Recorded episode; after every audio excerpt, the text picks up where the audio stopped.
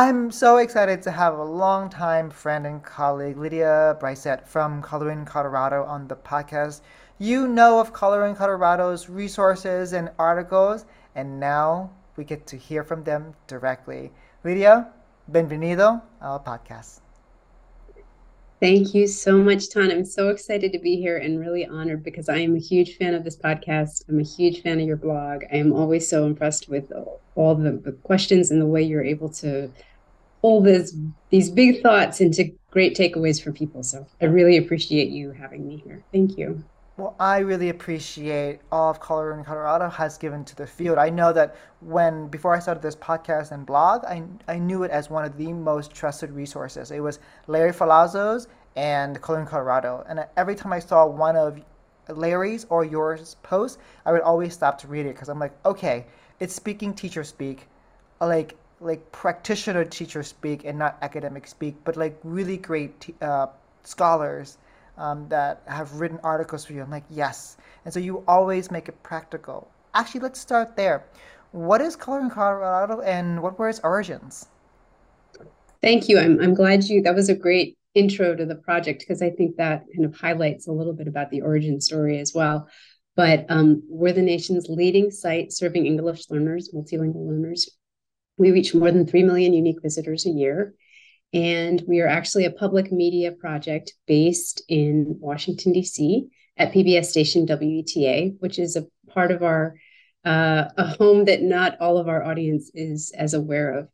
Um, and we're part of a phenomenal department within WETA called the Learning Media Department. And some of our sister projects are ones that your audience may be familiar with, such as Reading Rockets, focusing on early literacy, adlit.org, fo- focusing on um, uh, adolescent literacy and older students, um, we have LD Online, focused on learning disabilities, a Start with a Book, which is also um, a Reading Rockets project focused on building background knowledge, themed book list, themed activities.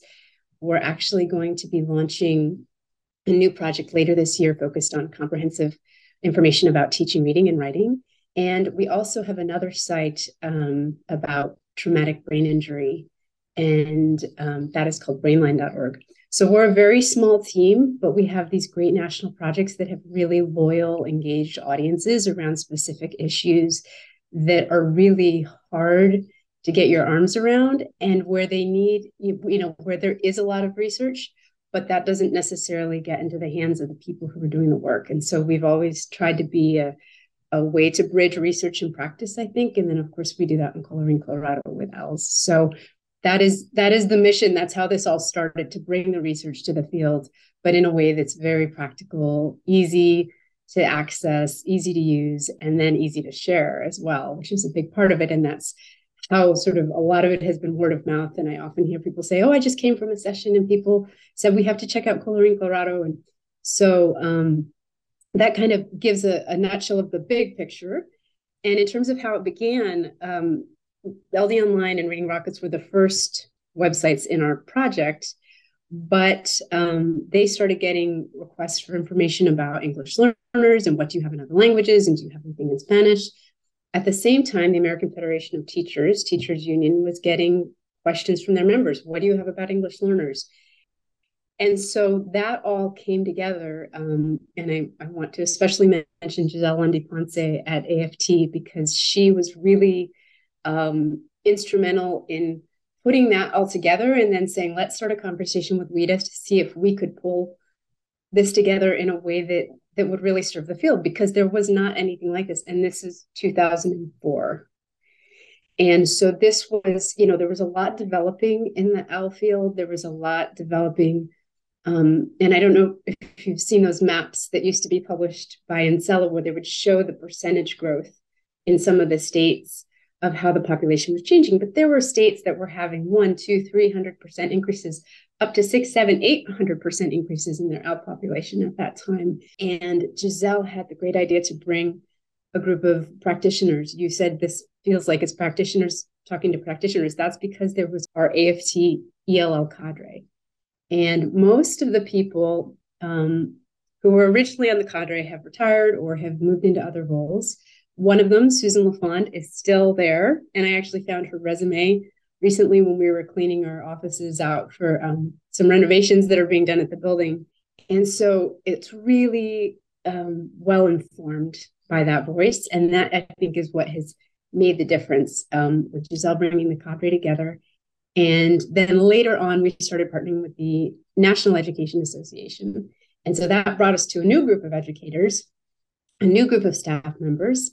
And that's great because there are ELLs everywhere and, you know, across the country. And, um, you know, whether it's rural, suburban, urban, um, you know, there's just so much diversity in the population and so much diversity in the level of preparation that schools have to teach this population. And so I think we are often kind of a front line. Uh, I don't want to say first line of defense, but we are very much a resource that people go to when they don't know where else to go. And so I think that has been a part that has shaped the project as, as it has grown over these nearly two decades that we've been doing this. I didn't really, I didn't know that Colorín Colorado was birthed from reading rockets. I was like, that is amazing, and I see the connection there. How do you spend your days at reading at at Colorín Colorado? Um, my role as the director of the project is um, many different hats. Uh, I am. I worked on the partnerships with AFT and NEA.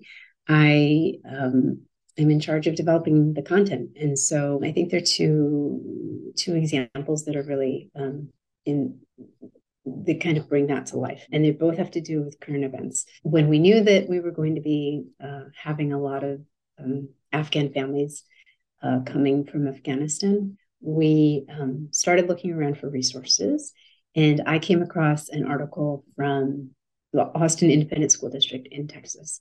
And um, they actually had held a press conference to talk about what they were doing to prepare for the Afghan families that would be coming because they had a very big Afghan community already. So they had a lot of language support, they had a lot of cultural support. A lot of the teachers had been had some training on sort of cultural norms.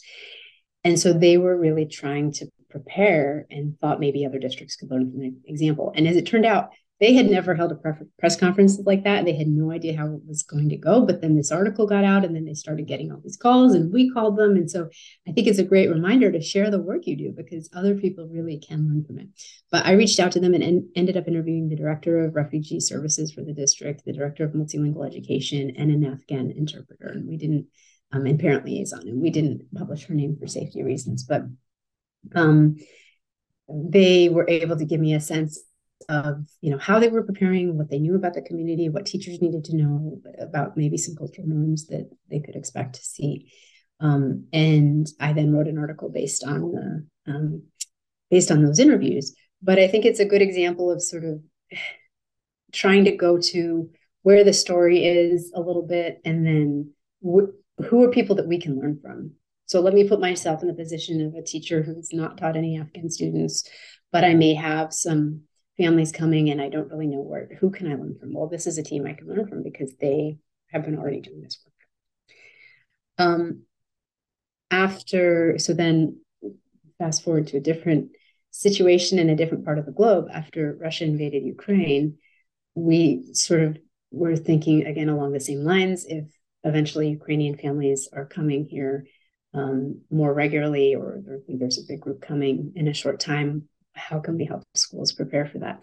We first did a resource page and it talked about, um, you know, what are some considerations for all students who were impacted by this. So after a few months, um, we kind of regrouped and I spoke. Um, uh, Dr. Selena Westerland had been so kind to review the first page for me and give me some feedback and tell me which resources were worth keeping and which ones were not worth keeping. And then um, I said, you know, what can we do that really kind of highlights the experience of the children and the families who are coming? So she pulled together a phenomenal group of um, Ukrainian educators who are working and teaching in this country. And we, they, you know, I put a Google Doc together, I put my questions in, and they all filled it out. And so we had questions that were very much the immediate what is, you know, what are families going through? What are you seeing when they come? what can we learn but then they really um, had so much to say because many of them had they had come to this country some very recently some had been there for a long time but they all had that experience of coming here and knowing what was hard for them, what was challenging, and then having supported other families, they started realizing, oh, this is something that this this is a lot of Ukrainian families have this question. So it's a really nice case study of what it looks like for um, a, a, cultural um, adjustment. And you know what's different about the language? What's different about the schools? What's different about sort of the the expectations around xyz and so um, it turned into i think just a really great um, showcase that sort of highlights the urgency of the moment but then also sort of gives this broader context. And so those were resources that when i started i didn't know what they were going to look like. I didn't know who was going to help put them together. I just knew they were needed. And so then it was sort of a puzzle of saying okay how do we get there and what do we do? So if if you're sort of coming back to the question you had said of how do i spend my day you know it's reading that article it's reaching out to somebody on the phone it's sending the email saying hey what are your ideas here? It's being introduced to the other teachers who can contribute um, and then kind of going through there and say okay well how do we put this together and make sure that it can be useful it's sensitive it's accurate and i'm sure we are not we don't get it all right all the time but we certainly try to have a lot of people involved who can um, help steer us in the right direction. You know, we're not working in a school, we're not in classrooms every day. So it really helps to have the teachers and the families as well. Um, and so it's just kind of jumping around between all those things. And, and no two days have ever been the same. I certainly can say that without hesitation. I'm sure you often get this question of like, oh, Colorín Colorado, that's in like Colorado, right? So would you tell us about the name? Sure, it's it's a great question because we do, and we I remember one time seeing that uh, Denver Happy Hour had uh, tagged us on Twitter, and we um we we do understandably a lot of people do think we're in Colorado, and as I mentioned, we're in Washington D.C. But Colorín Colorado is a phrase that's used in storytelling, so this is something new for people who don't speak Spanish. For people who speak Spanish, it's a little bit more of a familiar reference, um, but it's it it's there's a, a phrase when you get to the end of the story, colorín colorado, este cuento se ha acabado, el cuento se ha terminado. And um, it's so it's a it, it doesn't translate to happily ever after, but it's kind of that same idea of a refrain that you hear again and again at the end of the story. And we actually have a quote on the site where someone says, When I hear this, this just reminds me of the stories I heard in my childhood and brings me so many good memories. So there is a population for whom it's a very meaningful reference. It's sort of a learning curve for a lot of other folks, but um, it's a beautiful reference, I think, to that that cultural connection and that the power of the storytelling and, and reading. Let's move to talking about some of your articles um, on your website. Um, let's talk about building relationships with ELs and then another one about language objectives. Sure. Well, the, the building relationships with ELs, I think if there's one thing that I have heard more than anything, if you were to say, what is the one piece of advice you've heard more often from veteran teachers of ELs, it would be build relationships with your students. And um, there's so many layers to that. And I was thinking, it's almost you could almost do tier one tier two tier three like rti of this and the article is not structured this way but you have sort of that first level that everybody can do. Be kind be welcoming smile positive body language learn how to pronounce people's names. And we have a quote from a, a teacher that someone put on twitter where he said a, a student came up to me and said you know you're my favorite teacher. And he said thank you so much but i'm not your teacher. And he said but you're you're the one who smiles to us and you're so kind in the hallway. And so you think well what a great job he's doing making that student feel welcome. But what's going on in his other classes that he doesn't feel like those he's getting that from those teachers right? So there's kind of that level. And then there's the next level tier two getting the uh, getting getting to know kids getting to know their strengths their talents um, getting to know their interests a little bit more about their background and then there's the tier three of really getting to know their background education uh, where are they with their literacy are there other social emotional issues that need to be addressed. And so that you you're not doing all of these at once, but everybody can start out at tier one and it really makes a difference. And what this looks like is different everywhere because you also have cultural considerations coming in and you have all these different pieces of it, but it is so central. And the teachers we talk to who who feel that this is so important say whatever time you invest, you're going to get that back later on because you're going to have a better rapport with the students and families as well. And you're just going to know them better. You're going to be able to improve engagement. And this um, really matters. At an even more basic level, Dr. Ayanna Cooper has a few different inter, um, video clips on her site where she talks about assumptions that people make about students. So, for example, she has two separate stories in which Haitian students are mistakenly thought to be African American US born students. And what are the implications of that? In one case, an administrator calls a student out and says, or calls two students out and tells them they're in the wrong class. And finally, the students say, This is our class. We're ESL students. And they have to be the one to tell the administrator that they're in the right place. In another case, it's a young woman who has come from Haiti after the earthquake, and she is um, she is having a really hard time in US history because everyone thinks she has this background knowledge because she's been in US schools as an African American student all the way up through high school. And she has not been. She has just arrived here. So she has some information. She's not starting from scratch, but she is not. And people keep saying, you should have seen, you should have had this already. You should have had this already. At the most basic level, who are your students? Where are they from? What languages do they speak? And so it's, um, it really it can be very powerful and make a huge difference. So that's um, something that we really try to make sure is easy to share. We have great big examples, we have great videos, bring it to life. And we also have some really nice examples of how you can do this in virtual spaces as well that we developed in the pandemic. Um, the second article you asked about uh, language objectives is actually our most popular article for educators on the site. It has been viewed more than 1.2 million times since it was posted, written, written by Jennifer Himmel. I saw her present this information at a conference and went up to her and said, Jen, would you be willing to write this article? She said, Sure, we've worked on it. It's in depth, it's got a lot of substance, and we never knew it would be this breakaway success that it is.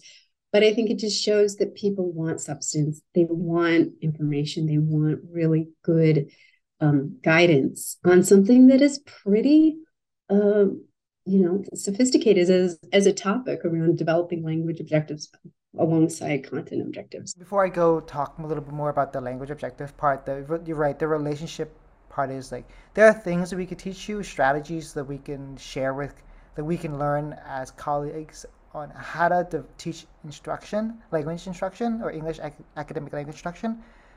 But developing relationship is like really hard to teach, yet it's the most important part. If kids trust you, they're gonna risk um, saying some things in a new language. They're gonna risk following instructions in a new language. They're gonna try something different. Without that trust, we go nowhere. Would you return back to the language objective and talk a little bit more about what did um, Jeff Jennifer Himmel say about that about language objectives? The first is to help people understand what language objectives are. And I think that's a really hard thing to pull out and to be successful in meeting the content objective. So, are we needing to talk about it? Are we needing to write about it? Are we needing to understand specific vocabulary? Are we needing to do something with the text with the information, like comparing, contrasting? That is different than the information we are learning in the content objective. So the first is to sort of explain that distinguish. She provides a lot of examples. And then she walks through how do you get there and what are the steps you take and what are the um, the pieces of that process that'll get you there at the end. And she's providing good examples along the way. So she's providing standards. So you're starting with what is our, you know, our objective is coming from this particular content standard, for example and then what would it look like at different levels at different ages to go through and actually walk through that whole process which is why it's a little bit more in depth because she really just kind of breaks it down in each piece and actually um, we have a new project coming up which is going to focus on teacher evaluation and observ- observation of, of teachers of english learners what was interesting to me was at the very end of the whole process, the teacher is meeting with his evaluator and she says, Do you have any other questions for me? And they have had, you know, a lot of conversations that we have on camera around this whole process. And he says, I'm kind of having a hard time with language language objectives. Could you help me out with that? And she says, Sure, here's here are the resources I pull.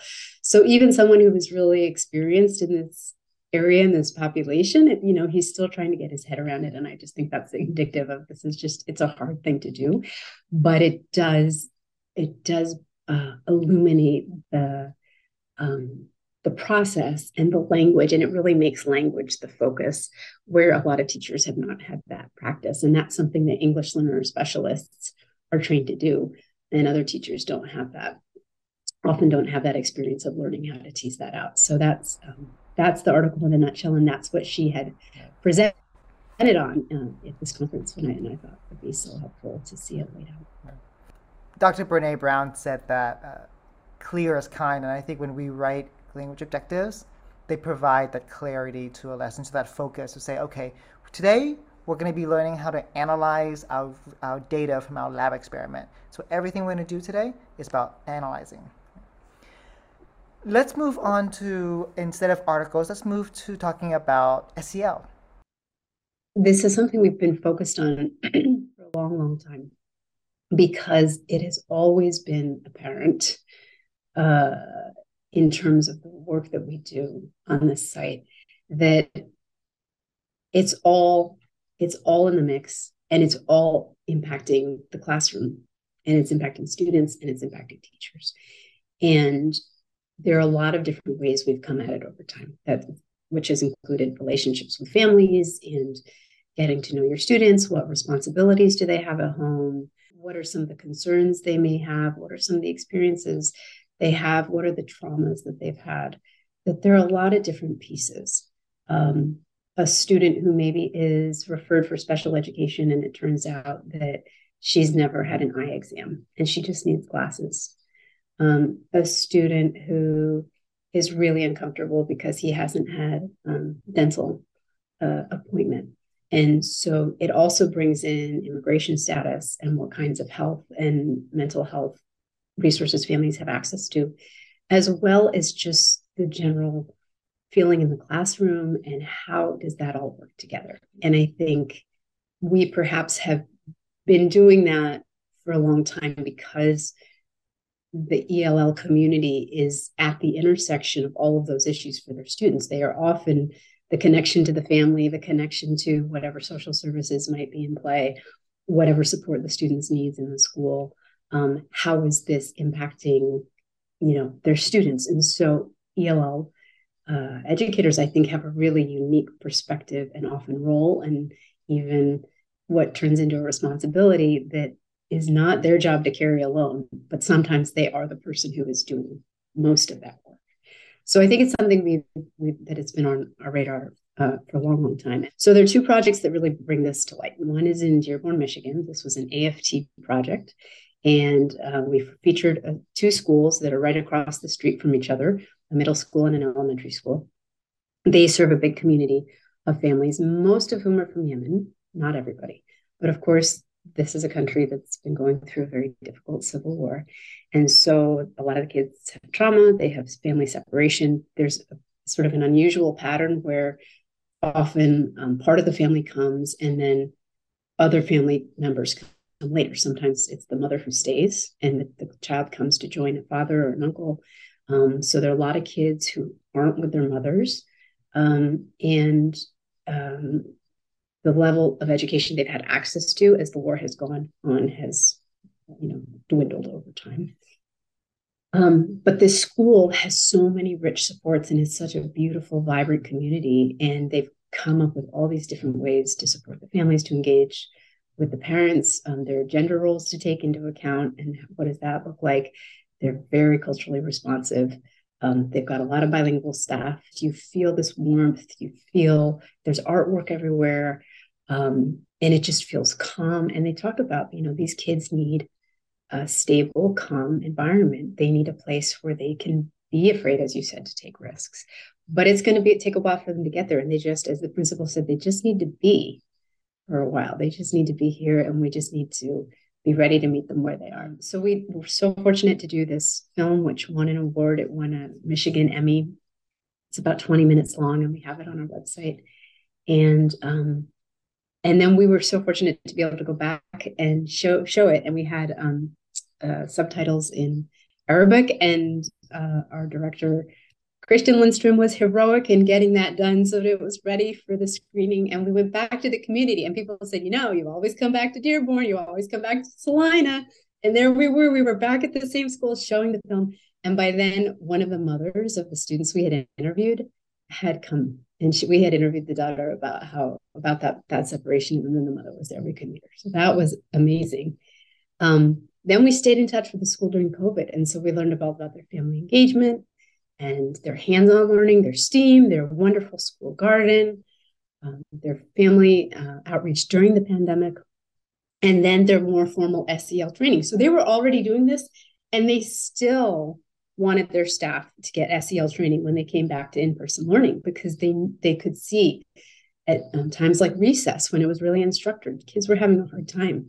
And so even with all this background, he said we still need more. And it made a difference. It really made a difference. So we've stayed in touch. It's a really fruitful relationship. I will say this is a district that has a lot of district-wide support for English learners, for the training of teachers working with English learners, um, including whether or not they are ESL certified. And they're also sort of those certifications and credentials are structured into what different roles need to have certifications um, and which roles need to be bilingual because they have so many Arabic speaking students in the district as well as other languages. Um, there's a, a, a, they do something called a new teacher academy uh, where people get training on a variety of topics, including English learners. They have a lot of culturally responsive training. And it's worth mentioning that the superintendent, Dr. Glenn Maleyko, was actually a teacher at this school that we had filmed at in the 90s. And he taught Iraqi refugees who were coming from the Gulf War. And so he knew what it felt like to see a really disturbing drawing and not know what the child had been through and just to not know what to do with that like wh- where do i even begin so he sort of knew that lost feeling that i think a lot of teachers have and he, so it's really an area of strength of the district. And there's also a phenomenal team at the ELL department, um, administrative level. So when you have everybody on the same page as a leadership priority, for the principals and the superintendent, I mean, there's just so much you can do, and there's so much that's needed. Um, so that's a great example. And they also work very closely with their teachers union, and that has been factored into some of the more structural supports and expectations. Um, so that is one example. The other project we did was in Brockton, Massachusetts. And this was a district that had really excellent multilingual supports before the pandemic. They had multilingual nurses, they had multilingual community support facilitators, profession, paraprofessionals. They had at least three or four different roles that interface with families regularly. Um, not coincidentally, their superintendent also taught English learners as a teacher. Their union leader taught English learners. She, in fact, remembers befriending an English learner as a child in Brockton, and many years later saw the woman who said what how much that meant to her. So again, you're bringing this in, and they have a great director of bilingual education and multilingual services named Kelly Jones, who got me in touch with more than 30 people in the district because we really wanted to highlight all the different roles, what was happening, especially with their COVID response. And what's so interesting, like with the nurses, they were contact tracing. Eventually, they were doing administering the COVID vaccines and not just for the students and families, they were actually doing it for the city. And so the nurses became part of the citywide response and support team because everybody was able to work it out. And of course, in that case, having that union partnership really helped because they could work out the staffing and the contracts. But they had mental health support and they had food deliveries to homes. There was a, a story a woman shared with us of a woman who was given a like a SNAP food benefits card and couldn't access the benefits and didn't know why. Finally, they figured out that because um, uh, in in this woman's country, you write the date differently. She was putting the date first and then the month. And it wasn't going through the system. And when the paraprofessional said, you know, tell me again how you're putting the number, because she remembered that the child had the same birthday, that had a birthday in the same month that she did. She said, tell me how you're putting the date in. So, you know, that relationship, you talk about building relationships, that relationship gave that family then access to this food. Right. So it's it's it's just really interesting to visit places where it's happening on a system wide level because it's different. And they they can't imagine doing it any other way. They are always kind of like, we're so happy to share our story, but we just don't understand why you wouldn't do it this way. And I think, you know, so those are examples we'd love to lift up because they're so um, important and valuable. After this podcast is over, I'm gonna I know what I'm gonna do first. I'm gonna look for that award-winning documentary. Like, what education documentary wins an award? Like, that is worth watching, right?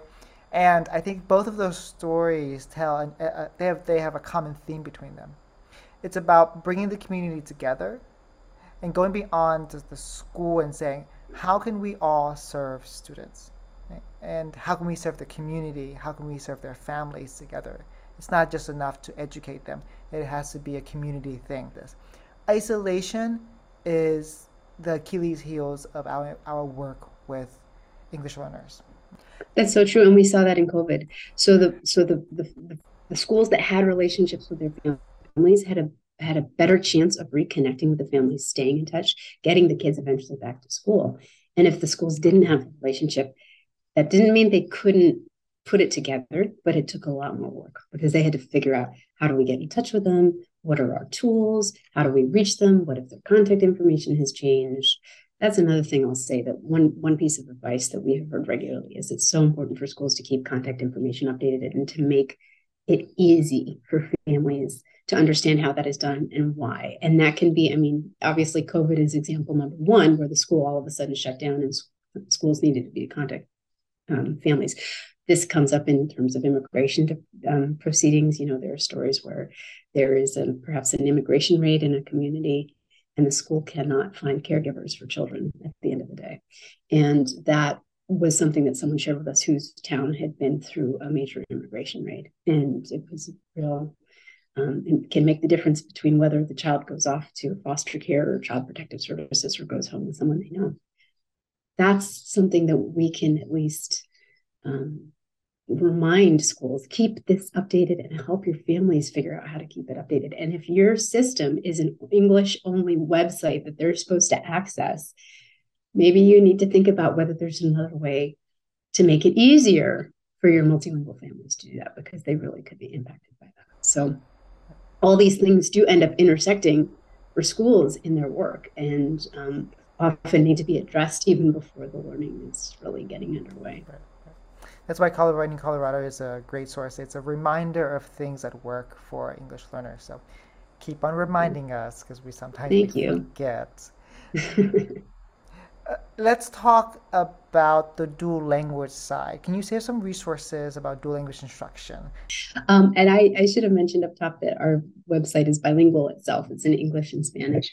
And um, uh, we have resources, uh, a lot of resources for Spanish speaking families, and we have um, a lot of information about dual language instruction. And one of the programs that we did, we did a video project with in partnership with the NEA, and we went to an elementary school in Arlington, Virginia, and we showed how their day works, how the kids are doing you know the morning in one language um, and then they switch. And we actually film the switch. We see them walking in the hallway to their other classroom and we see two lessons one in English, one in Spanish.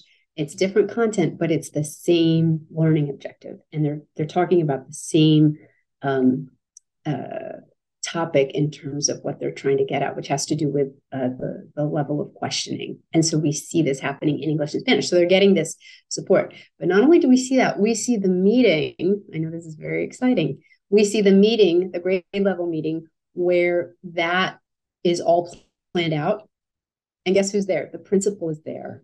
The coaches are there. The bilingual support staff are there. And then the English and Spanish teachers are there.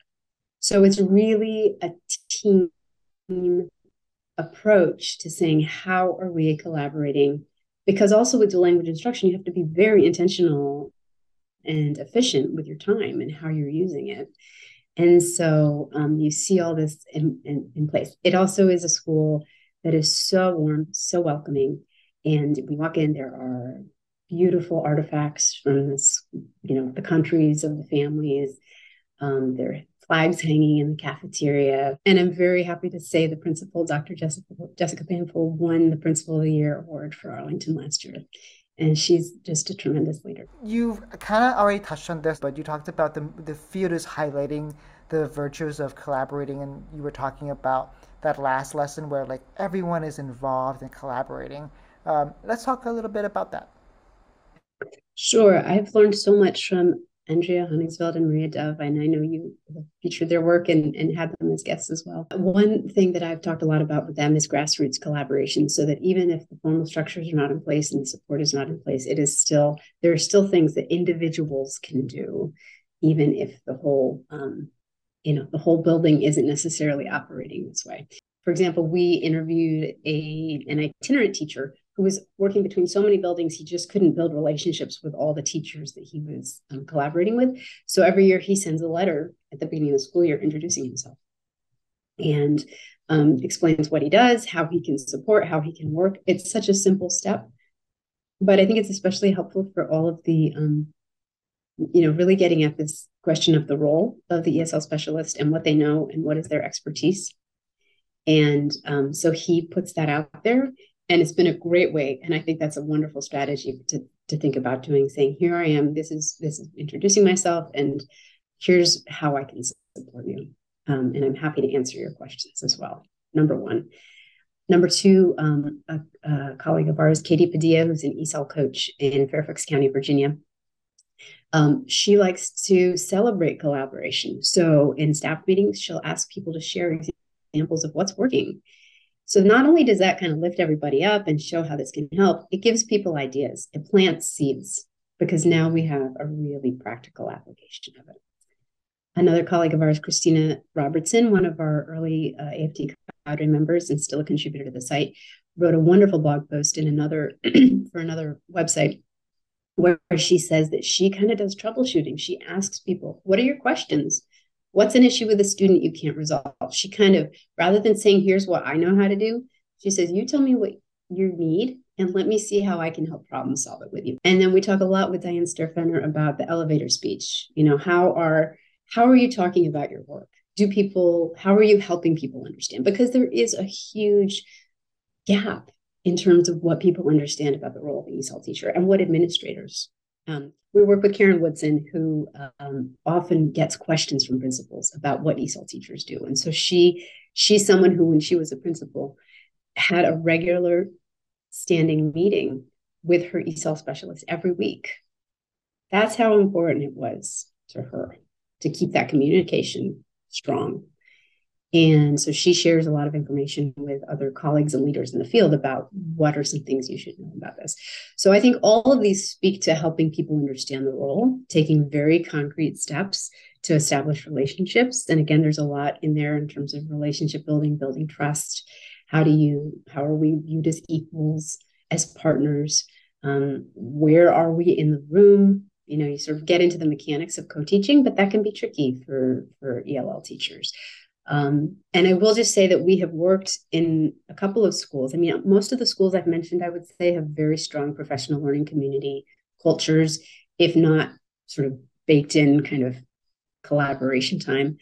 Even if that is a million miles away from your reality, you can still take small steps to find that one person maybe who's open to working with you, that one person who's having trouble with their language objectives, that one person who really wants a little bit of support, but doesn't know where to start.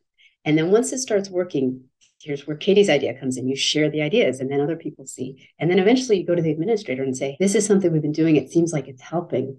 Can we have a little more co planning time? Can we think about maybe having a little more push in time? And then, um, and then it comes together. So I think we've really tried to focus on the role, the professional responsibilities, and how we can support that and how we can empower um, teachers. And I will just say that one of the amazing things about working for Colorín Colorado is that people feel such a deep appreciation and sense of gratitude because I think it is empowering and validating and affirming, as you said, in a profession that is often very isolated.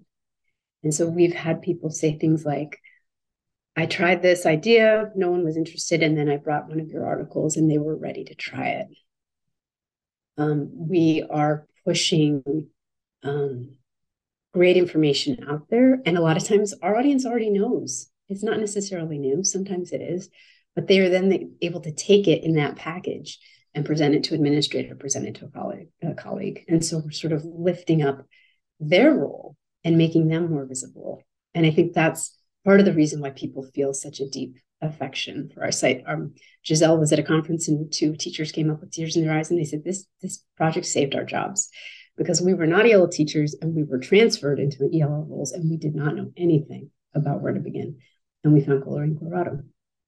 We had a great article and someone tweeted, I feel seen. And um, I think it really um, speaks to this wealth of information and expertise that the ELL community has that is often not deeply understood in a way that really you're really harnessing it as the resource that it is. So that's that's a more nuanced part of the job that I've come to appreciate over time. But I think it really is is part of the power of the project and why people feel so deeply appreciative. And and I know you interviewed Paula Markus recently. Um, I was with Paula and when TESOL was in Toronto, and um, she was taking a group of us to a site visit of a school um, that was largely immigrant community in Toronto. She said, I just have to stop and pick up a friend. We came in and, and Paula was driving, so she couldn't really introduce. And she said, Oh, this is Lydia. She runs school in Colorado. And this woman was a teacher in Edmonton. And she said, What? You run Colorín? We love Colorín Colorado. And so we were in the back seat having this conversation. You know, we know that people use our site in other countries. We know we have a lot of fans in Canada. Hello, Canadian friends. We know you're out there. Um, but it was just one of those moments that was really special because you know to me it's just you know it's what i'm doing every day we're putting information out there but it's just really exciting to meet people who are in the midst of it and um and that was really special to to get to have that connection thanks to paula so uh yeah it's it's really it's it's on so many levels i think that things are working that way right after the us uh, the people who listen to the podcast the most are canadians and they are so kind and passionate and dedicated teachers. I've had the privilege to work both in the East Coast and the West Coast, and they are some of my favorite teachers to work with. When I have a, uh, an engagement, I'm like, yes, Canadian teachers. So. And they have such a diverse student population um, and so many of the same um, questions and situations that, that we're working through here. So there's a lot, and we have a lot of Canadian resources. They have some, uh, Ontario puts together some great things. Paula, she was the director of ESL services in Toronto, did amazing outreach work. And so there's a lot we can learn from them as well, I think. Um, and it goes both ways for sure. You, uh, let's talk about administrators, which you've actually talked about several times. Um, would you talk about what recommendations you have for administrators who are supporting ELs and their teachers? I was very fortunate many years ago, early on in this job, to interview one of our advisors named Dr. Cynthia Lundgren. What she said early on in our interview and kept coming back to was that administrators set the tone. And as I, you know, all of these schools I have described, when you walk in, you know the community is valued. You know the languages are represented and there's active engagement with this diverse community. Um, that's not to say it's not happening in other places if you don't get that feeling right away. But there is something about walking into a building where the, the principal is fully on board that it makes a really big difference. A lot of administrators are new to this population. In fact, the principal in Salina, Sue Stanley, had not worked with um, this particular community where she is a leader. Um, and she said there's a big learning curve. And I, I really, I made mistakes and I had to sort of approach this with a lot of humility. But I had wonderful people who we all wanted the same thing. We all wanted the kids and families to succeed. So um, I think it's, you know, humility and asking questions and really being ready to face what you don't know is a really important part of just saying you're not you don't have to have all the answers and um, one of one of Susan Lafond's favorite uh, recommendations is that when the ELL teachers go to the like if there's an ELL training, you don't just want to send the ELL teacher; they probably know the information. Send them with a team, ideally that includes an administrator, because then you can really start those conversations.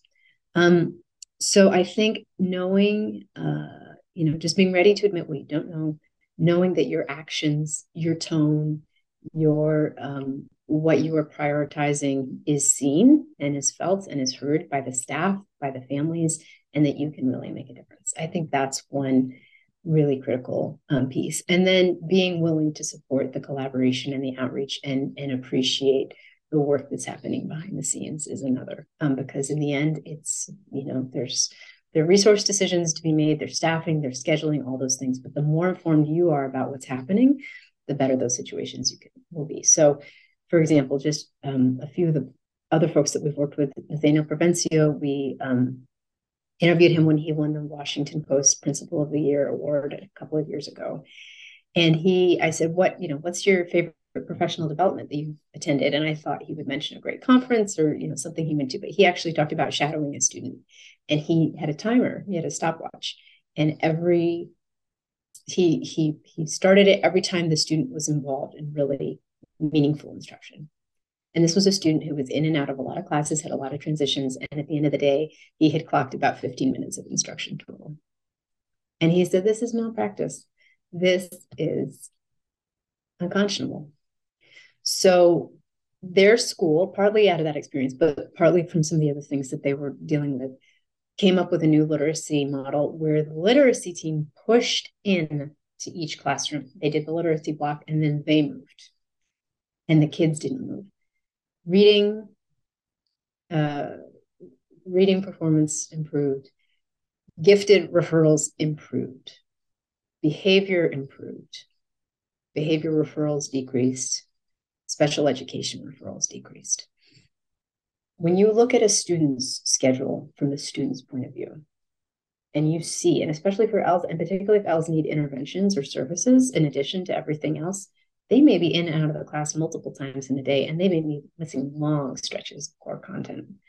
So i think he really made that a focus which i thought was so interesting and valuable. Um, and then sort of going back to the social emotional piece um, we had the privilege to interview uh, a principal named victor tam. He works in a school um, that uh, supports newcomer students from China in San Francisco. So he's working in a very unique context in terms of um, families who have recently immigrated. And he um, he actually talked about his own experiences. We connected uh, around all of the bullying in the AAPI community. So he talked about what school leaders can do. How again, you need to be out in front. You need to know this is impacting your community, and you need to know they're, that they're likely worried about it. And even if that's not being brought to your attention, that doesn't mean it's not a concern. And then he went on to talk about his own experiences being bullied as a young Chinese immigrant in a school, in a community where there were very few, um, if any, families like his um, when he was growing up here as a new immigrant. So he was very vulnerable and sharing that. But I think it just, um, he, felt that the moment called for it and and to say you know we, this is a place where we school leaders have a commitment to create these um, safe and welcoming communities for all of our students and to know that there are a lot of different issues and a lot of different communities are bringing a lot of those different issues but you need to be ready to engage. Um, and then we interviewed another wonderful leader named dr jennifer love um, who's in the prince george's uh, school district in maryland and she is the director of language access um, for the for the district. She is making sure that people have access to um, interpretation services, translation, and she is her standards are high, and you and and she knows the laws inside and out. And so to see what that looks like in a school and a district where they're taking it really seriously and they've staffed it and they've put resources to it, and you have multilingual staff across the district. That was really inspiring too because it it shows what it can look like. It doesn't look like that in a lot of places but she is someone who's very specific about this is an okay case this is not and how do we do this better? Um, so we had a wonderful conversation and um, I, I, learned so much from her in that area and um, her own journey in becoming an ell educator. So um, all of these different perspectives and different issues, you know, they're coming in at different places. But it's really um, a privilege to be able to bring these stories because I think, as you said, you're lifting up the examples, you're showing what this can look like, and then hopefully you're giving individuals ideas of little steps that they can take, even if you know their context is not there, but maybe it could be one day, and often it is. the work of individuals who um, go, you know, one step at a time that makes the change. So that's what we're trying to do. I always say that administrators are my co-teachers, even if they're not in the room, because they set the tone, like you said, and then they create the staffing for that, and then they create the mm-hmm. systems that support the work that we do with our English learners. So they are our partners. Yes. Let's talk about another partner, our families, students' families. Well, this is a great chance to highlight three wonderful new resources we've done with AFT. And I will say we were so lucky, Tom, to have your input in that as well. Um, the first one was uh, an animated video available in eight languages. One of those was Vietnamese, and we really appreciate you reviewing them and, and giving us good feedback early on. Um, so those have voiceovers and text on screen in these eight different languages that just talk about the different ways that families can play a role in supporting language and literacy. There is a set of uh, related tip sheets that has a lot of that information available in 16 languages. It's a great outreach tool, and we wrote a guide to support what the outreach around that video, you know, those videos could look like. We did a second series that features PSAs um, in English and Spanish around literacy, and those are really geared toward families at all literacy levels. So we really wanted to, you know, help families feel like everybody can be a part of this journey, no matter what your own experiences with, with literacy and with education. Um, those are presented by a wonderful um, early literacy teacher in the Bay Area. And um, so the, there are six of those, and they're presented in English and Spanish. And our third one is also featuring a, an educator in the bilingual in the Bay Area named Henry Salas, and he is trilingual. He speaks English, Spanish, and Mam, which is a an indigenous language uh, from Guatemala we really wanted to highlight the indigenous communities here from Latin America, which so often schools assume they are Spanish speakers because they're coming from Latin America. Um, but Spanish may be a second language, or maybe even a third language. Um, and English is a third or a fourth language. And so there may be a lot of stigma in their home country. And so they do not sort of willingly share that they are indigenous. One school we worked with um, in Baltimore called Wolf Street academy had um, Mixtecan speakers, and they didn't know. They all of a sudden they saw a spike of Spanish speaking students in um, special education, and they didn't know why. And when they dug into it, it turned out these students were actually um, Mixtecan speakers, and Spanish was the second language. So they had sort of thought they were doing the right thing by assessing them in Spanish, but it turns out that was also their second language.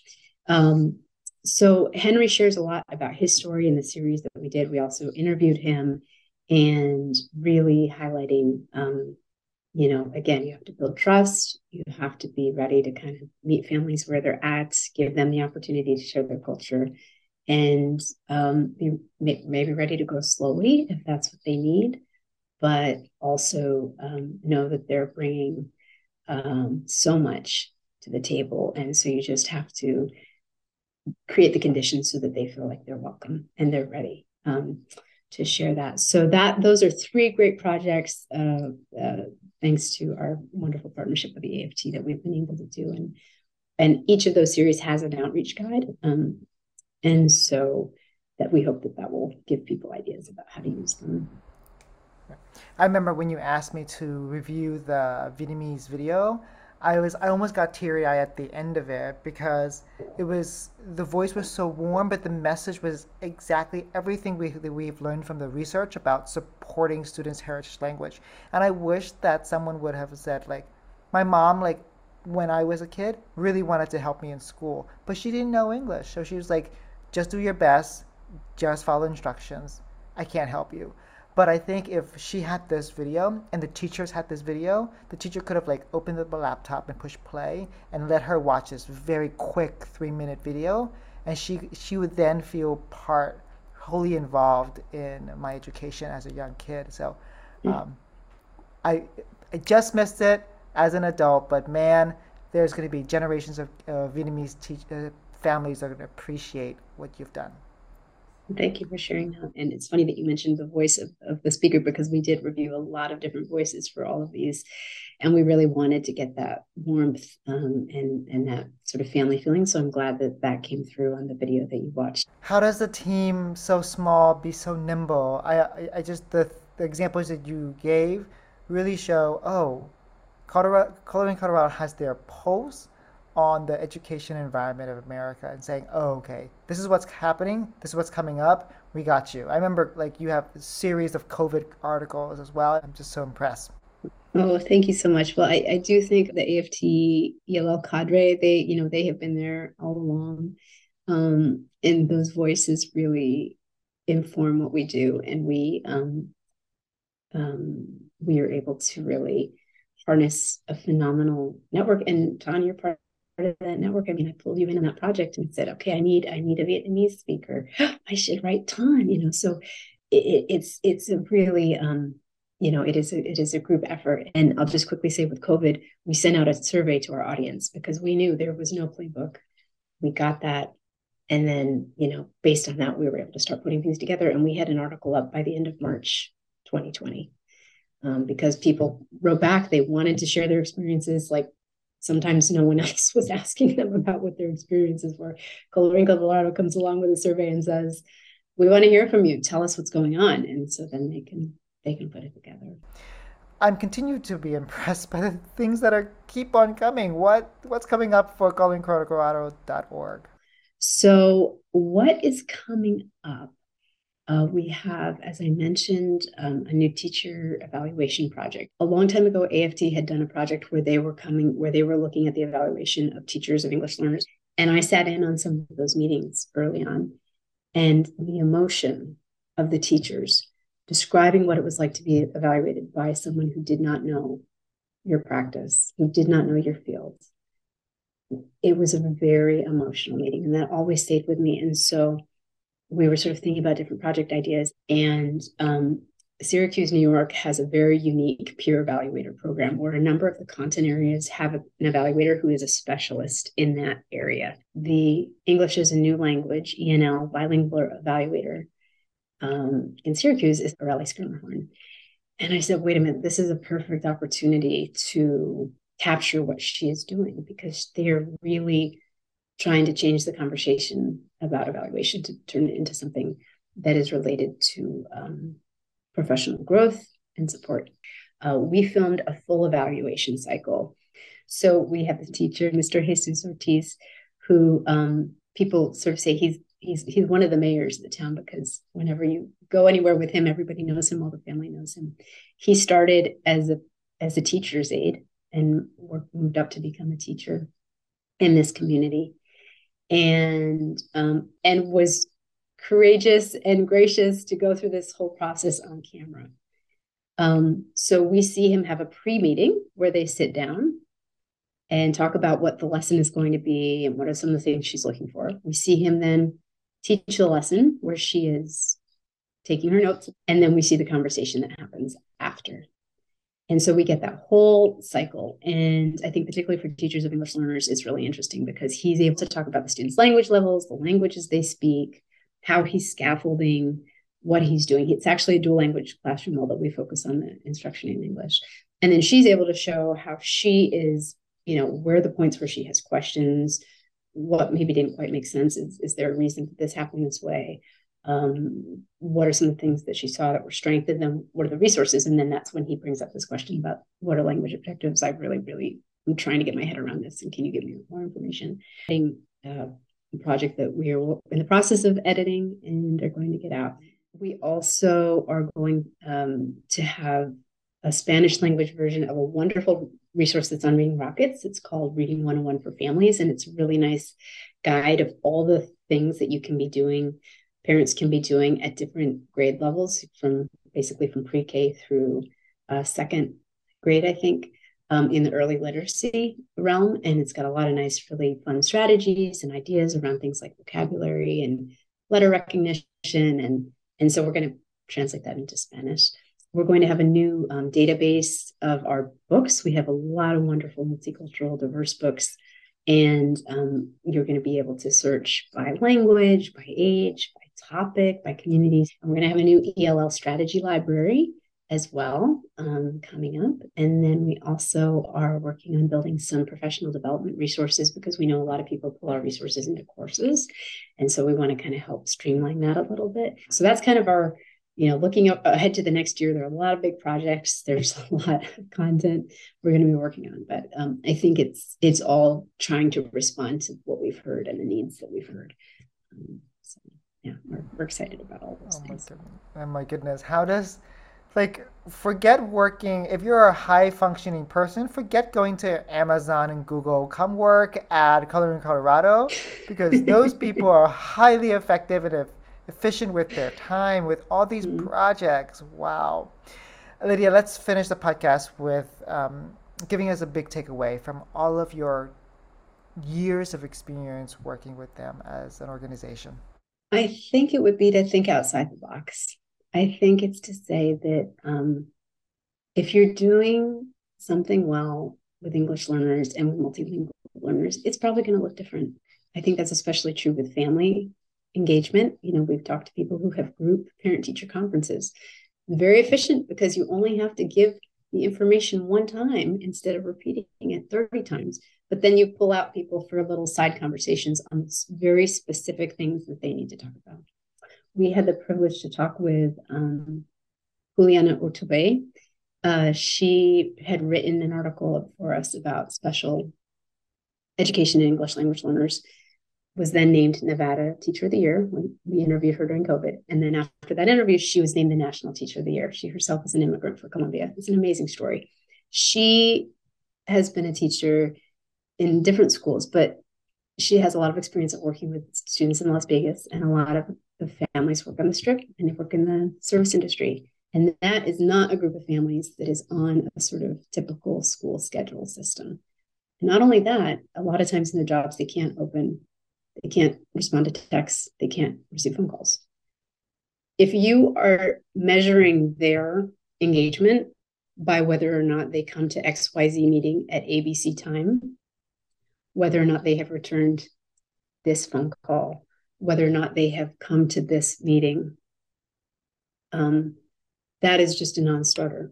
And these are families who are here to provide a better life for their children. So it's not a question of their intent or their dedication. So she talks about in this in this clip using WhatsApp and different ways and saying like, let's meet the families where they are. And so I think that's a really powerful example to say it's going to look different. Um, and you mentioned Larry Ferlazzo. He has a great book in his his, his a great um, book around building engagement with families. And he says we really need to push back from involvement to engagement. He sort of helps make that shift, saying this is not the school saying here's what you need to do and here's what you need to be. And he shares this beautiful story about um, families, um, Hmong and Cambodian families that the school was working with, and they decided to pull together to do a garden. So they said, well, let's have a meeting about the garden. And very few people came. And they said, well, they must not be interested in the garden, but okay, well, it's already scheduled. Go ahead and do it anyway. Well, more than 80 people came on gardening day and they had tools. And these were people who had generations of experience in working in the land. And they said, we don't do meetings, we do gardens. So, how often are we starting with has this family come to the meeting as our as our first kind of criteria whether or not they are quote unquote engaged or involved? So, I think um, I think it really is knowing that it is going to look different in every place, and knowing that every school, if it's working, is going to look different than the school next to it because you're actually starting with the families who are in front of you. You're starting with the students who are in front of you. And then you're also you're also sort of bringing some empathy for your colleagues and the administrators who may be new to this and maybe not quite ready to admit what they don't know yet or maybe very hesitant about doing something new and just saying we know this is going to look different. It feels different. It may be a little intimidating. It may be a little scary. You may not be there. But we know that when we have this two way street and we are ready to think creatively, it, it, um, it helps. And, and, and I, I'll just close by saying that I spoke to some teachers at one point and a teacher raised her hand. She said, you know, I've had some ideas about ELL family engagement, but they're kind of different. And I, I think what I'm hearing you say is that I should think outside the box. And it's like she was looking for permission. And so I think our job is in part to give permission to people to say it's going to be different and that's okay. And what it looks like when it works is going to feel different too. But when it works, you know, the sky's the limit. This is this is such a rich community. We, you know, we don't talk a lot, a lot about their strengths and their talents, but they have so much to offer. And so if you can tap into that, if you can tap into what the students have and what they can bring to your community, you have a whole new set of resources that you weren't tapping into previously. So it's really worth it. It it's hard. You have to be vulnerable, you have to take a risk. But sometimes you just need one teacher who says, you know, we did this differently and it worked. And I think you guys should try, or at least think about trying. And I'm here to help you if you want to. So I know that's long, a long answer is a big takeaway, but I do think that being ready to um, just your starting place is not status quo. It's how is this going to look different? We're just going to assume that it's going to look different. The question is how. And then from there, you know, we can figure out what the particulars are, what what we need. So it's really been a privilege to hear so many of those stories, meet so many schools that are doing a great job, and find out how individuals have made a difference because they really do.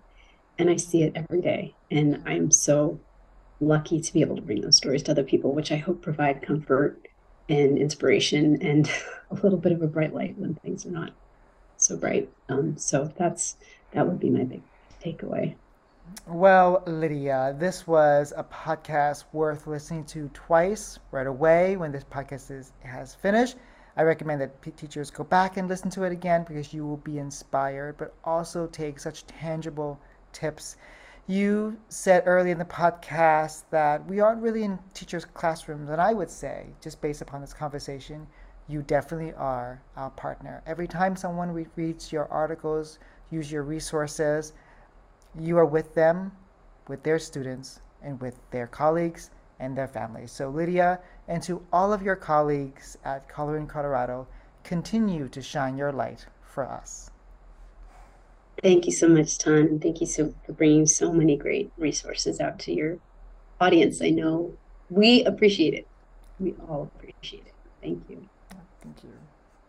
I have a favor and an invitation.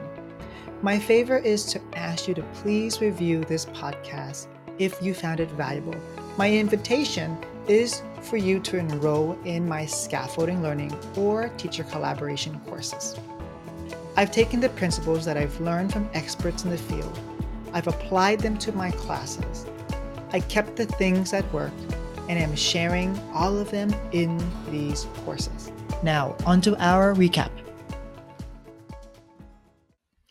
Lydia Breiseth has been kind enough to create a resource page featuring everything we talked about, so it's easy for you to find it too. That page includes some things we didn't have a chance to talk about, like Colorín Colorado's video project on community schools, an in depth article about how the substitute teacher shortage impact ELLs and the ELL teachers, and a new free web app called Colorín on the go, which features more than 100 strategies in a format that is easy to share. You're welcome to share these resources with colleagues and families, and we know you'll find some new favorites in this collection. I know that as long as I teach in this field, I will turn to Colorín Colorado as a lighthouse in our field. Thank you, Colorín Colorado, and thank you, Lydia Breiseth for brightening the way. Thank you for listening. Be safe and be rooted in peace. It's your turn to play traffic light teaching. Tweet at me either your red, yellow, or green light from this particular episode.